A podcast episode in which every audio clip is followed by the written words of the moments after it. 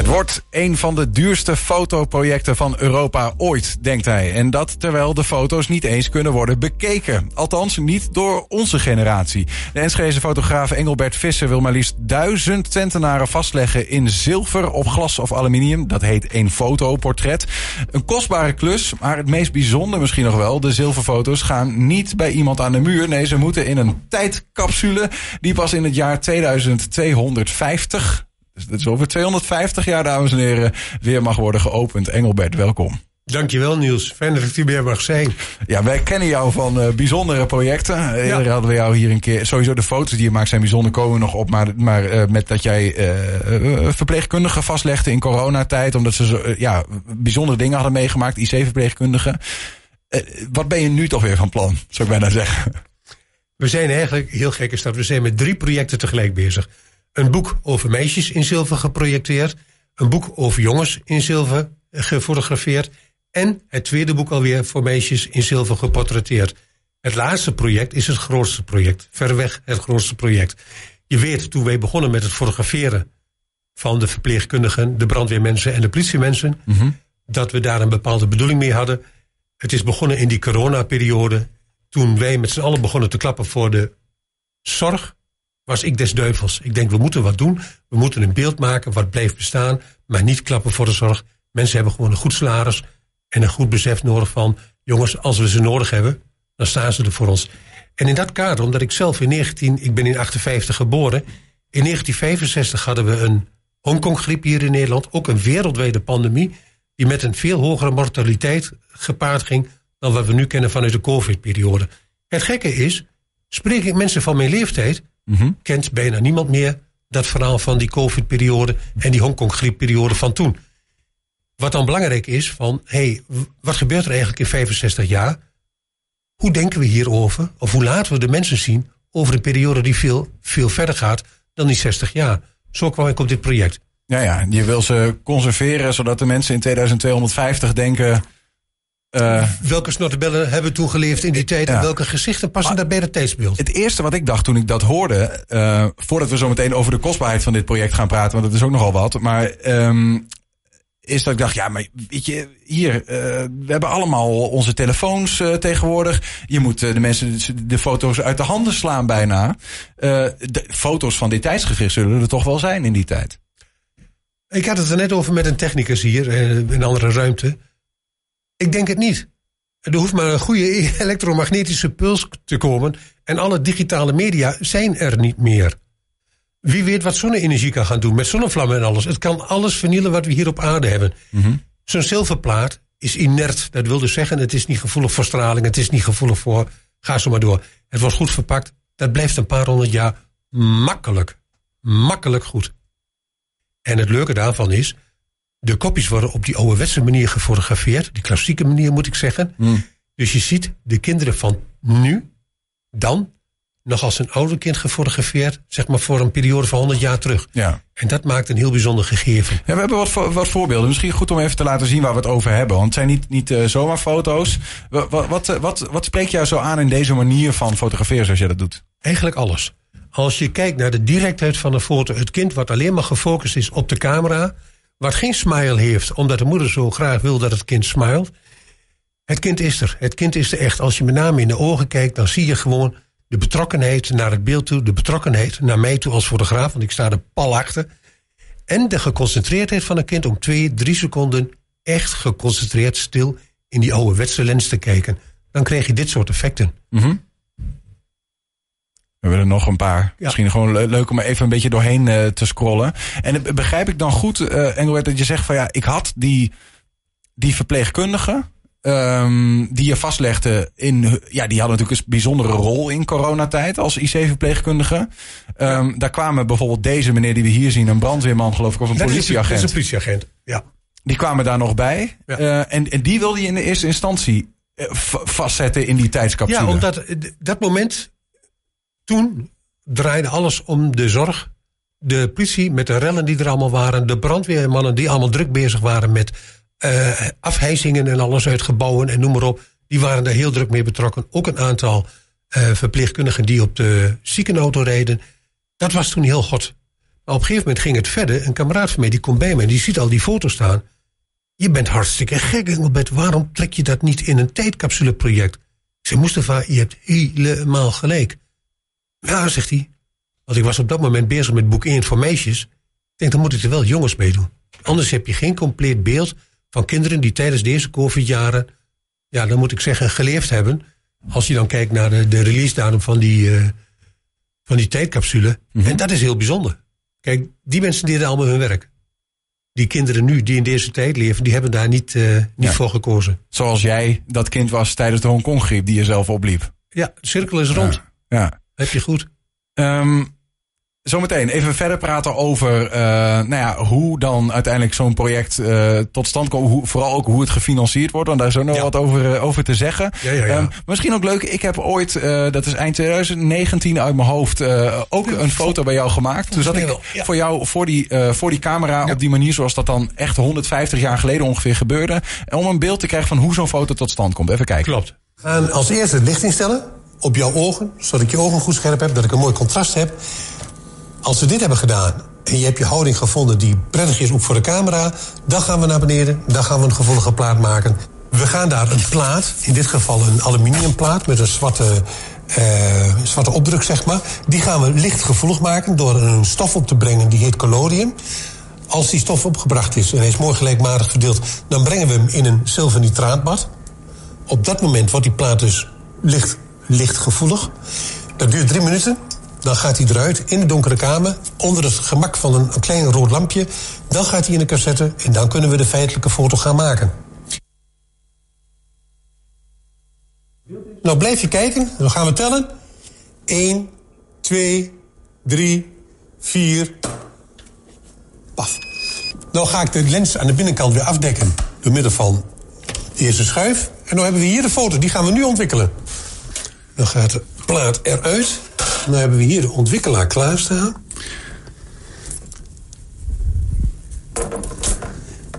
Twee, drie, vier. Nu door het gieten van dit water is dit proces onderbroken. Dus hij is niet meer lichtgevoelig. Dan hebben we hier de foto in zijn elementaire vorm. En nu is het proces, nu krijg je dat omkeren van de foto door middel van de chemie. Dit is een magisch proces. Ik vind dit, elke keer is dit een feestje als je hier naar mag kijken. Wauw. Een echte foto, Niels. Nee. Een echte. Dit is wel heel bijzonder, uh, Engelbert. Ja, bijzondere manier van, uh, van fotograferen, maar ook een hele dure manier. Want we horen je ook zeggen, hè, het, is, uh, het wordt gemaakt met een zilvermengsel. Klopt. je werkt met zilvernitraat, je werkt met andere dure chemiesoorten. Het is de bijna op één na duurste manier om een portret van iemand te schieten. Mm -hmm. Digitale fotografie kost niets. Het is een chip die je even beschrijft, die maak je na de tijd weer leeg en je kunt hem weer opnieuw volschrijven met een beeld. Ja. Dit is dus echt allemaal handwerk. Het is allemaal chemie die per hand en persoonlijk gemengd moet worden om op juiste consistentie, op een juiste waarde te komen. Het is de meest bewerkelijke vorm van fotografie ooit. En je wil er duizend van maken. Voor in ieder geval duizend Twentenaren die zich Gaan kunnen melden. Die wil jij vastleggen. Ja. Maar quanta costa? Behoorlijk. Voor die duizend portretten heb ik een budget gekregen van rond de 150.000 euro. En nou is dat geen winst. Je kunt je voorstellen dat uh, je moet rekenen dat je als je zo'n portret schiet, afhankelijk of je het op glas of aluminium schiet, je hebt te maken met heel veel factoren die, die veranderen. Als je nu bijvoorbeeld kijkt naar de zilverprijzen, ik weet niet of je toevallig weet waar die zilverprijzen nee, idee. Enorm. Ja. Die groeien enorm. En dus het is even afwachten waar we uiteindelijk op uit gaan komen. Maar ik kom aan duizend projecten, of aan duizend portretten. Voor dit bedrag ja. ga ik klaar mee komen. Ja. We hadden er natuurlijk ook al een paar honderd geschoten. Dat was Van die verpleegkundigen en zo. Uit eigen financiering. Ja, maar ook voor dat boek voor die meisjes. Wat er nu allemaal bijeenkomt. En dat is dus gewoon... Het is bijzonder. En het is echt... Ik heb echt gezocht. Ik heb ook gevraagd aan collega's van... Kennen jullie iets wat in deze orde... Nee, zelfs in Amerika kennen ze niet. Ja. Maar je zegt, we hebben 150.000 euro budget, dat zijn de kosten. Hoe verdien je je geld dan überhaupt? Geen, ja. Daar verdienen we geen geld aan. En hoe kom je dan aan, de, hoe kom je aan die 150.000 euro? Ja, je vraagt ernaar. Het is, ik ben al lange fotograaf. Ik, ik fotografeer al meer dan 35 jaar.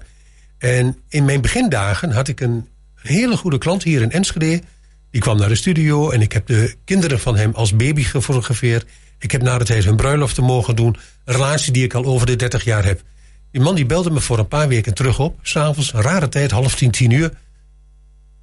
En ik hoor dat je met een heel bijzonder project bezig bent. Ik zeg, dat klopt. Ik zeg, maar, wat kan ik daar eh, voor jou in betekenen? Jouw kinderen zijn al groot. Nee, zegt hij, ik zou graag willen participeren. Hij zegt, want dit heeft zo'n bepaalde waarde voor later. En aangezien wij bedrijven hebben in heel Twente...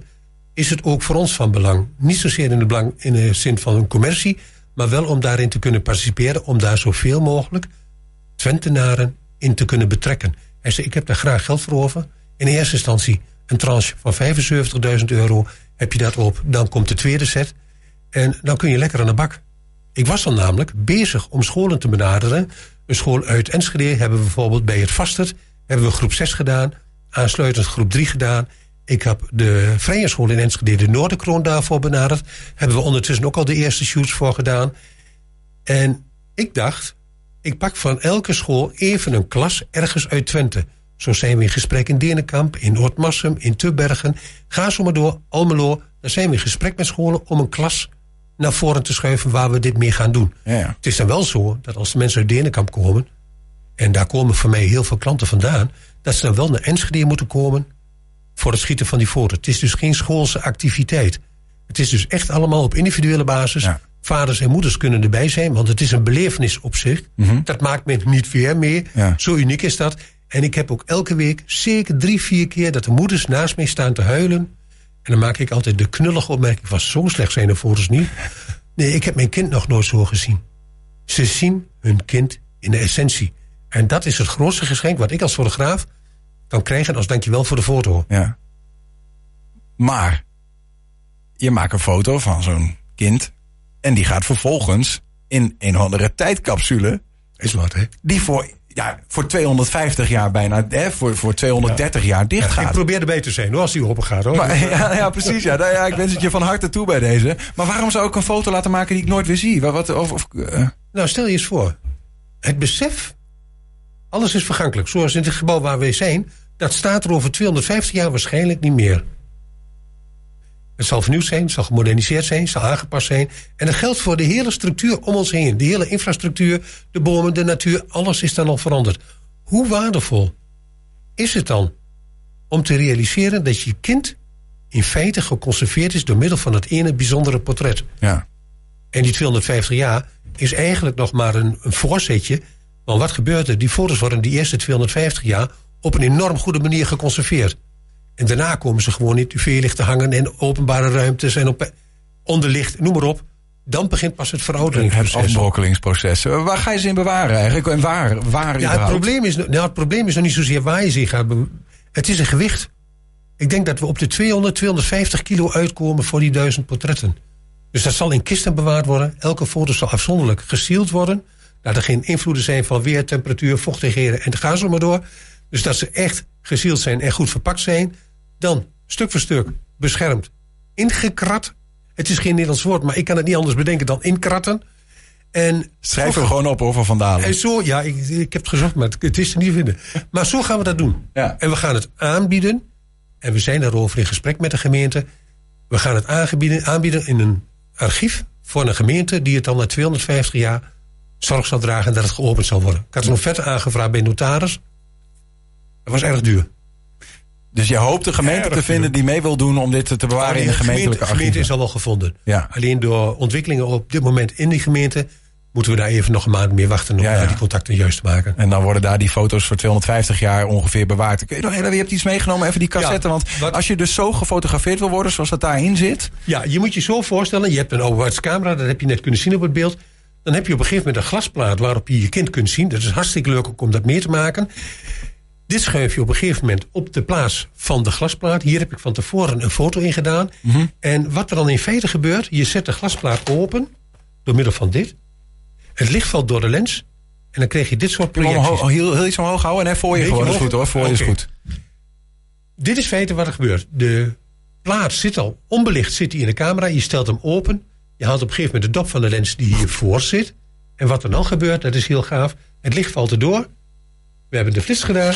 We doen hem dicht. We nemen hem meer naar de doorka. En fijn. Ja. Dat heeft het filmpje net wel laten Zoals we zien. het hebben gezien.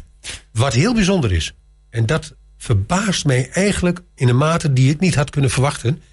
De mensen die naast me staan en hun kinderen alleen al zo zien door die ouderwetse glasplaat, door het oude glas, dan hebben ze al zo'n gevoel, oh, dat moet ik ook hebben. Dat kan. Het is niet zo dat we een foto schieten en we zeggen, jullie foto die gaat nou mooi achter slot en grendel, die krijg je nooit weer te zien. De mensen vragen ook, kan ik daar een afdruk van bestellen? Ja, dat kan. We stellen daar twee maten voor beschikbaar en dat doen we gewoon tegen kostprijs plus BTW. We, willen daar, we hebben daar geen verdienmodel. Ja, ja, dus je kunt wel een versie van die foto krijgen. Alleen de, de, de, het origineel, zoals jij ze maakt, die gaan in de Die- die worden niet tijdcapsule. Die worden niet Ehm, verkocht. als, je, als we mee willen doen, waar kunnen we dan eh, terecht? Of, of Heel- werkt het niet zo? Ja, heel, heel graag. Wat we zoeken zijn kinderen van 4 tot en met 18 jaar. Alles kan. Het enige is, een kind, vaak komen ouders met een kindje van 3, 2 jaar. Die kunnen geen drie seconden echt geconcentreerd naar voren kijken en dat werkt niet. Dus kinderen vanaf 4 jaar tot en met 18 kunnen zich gewoon aanmelden bij mij. Desnoods via Facebook, via mijn telefoonnummers. Ik ben altijd goed te bereiken. En dan even kort een verhaal doen van mijn kinderen zijn zo en zo laat. We komen daar en daar vandaan. Kunnen we meedoen. Ja. Klaar. Dus- Contact is gelegd. Wil je in zilver, in één tijdcapsule eh, en dan in t- in 2250 weer eh, bekeken worden door de mensen ja. van dan, eh, meld je even bij Engelbert Visser. Engelbert, dankjewel. Heel veel plezier met dit bijzondere project. Heel graag gedaan. Dankjewel Niels. Dankjewel voor de tijd hiervoor. Graag gedaan.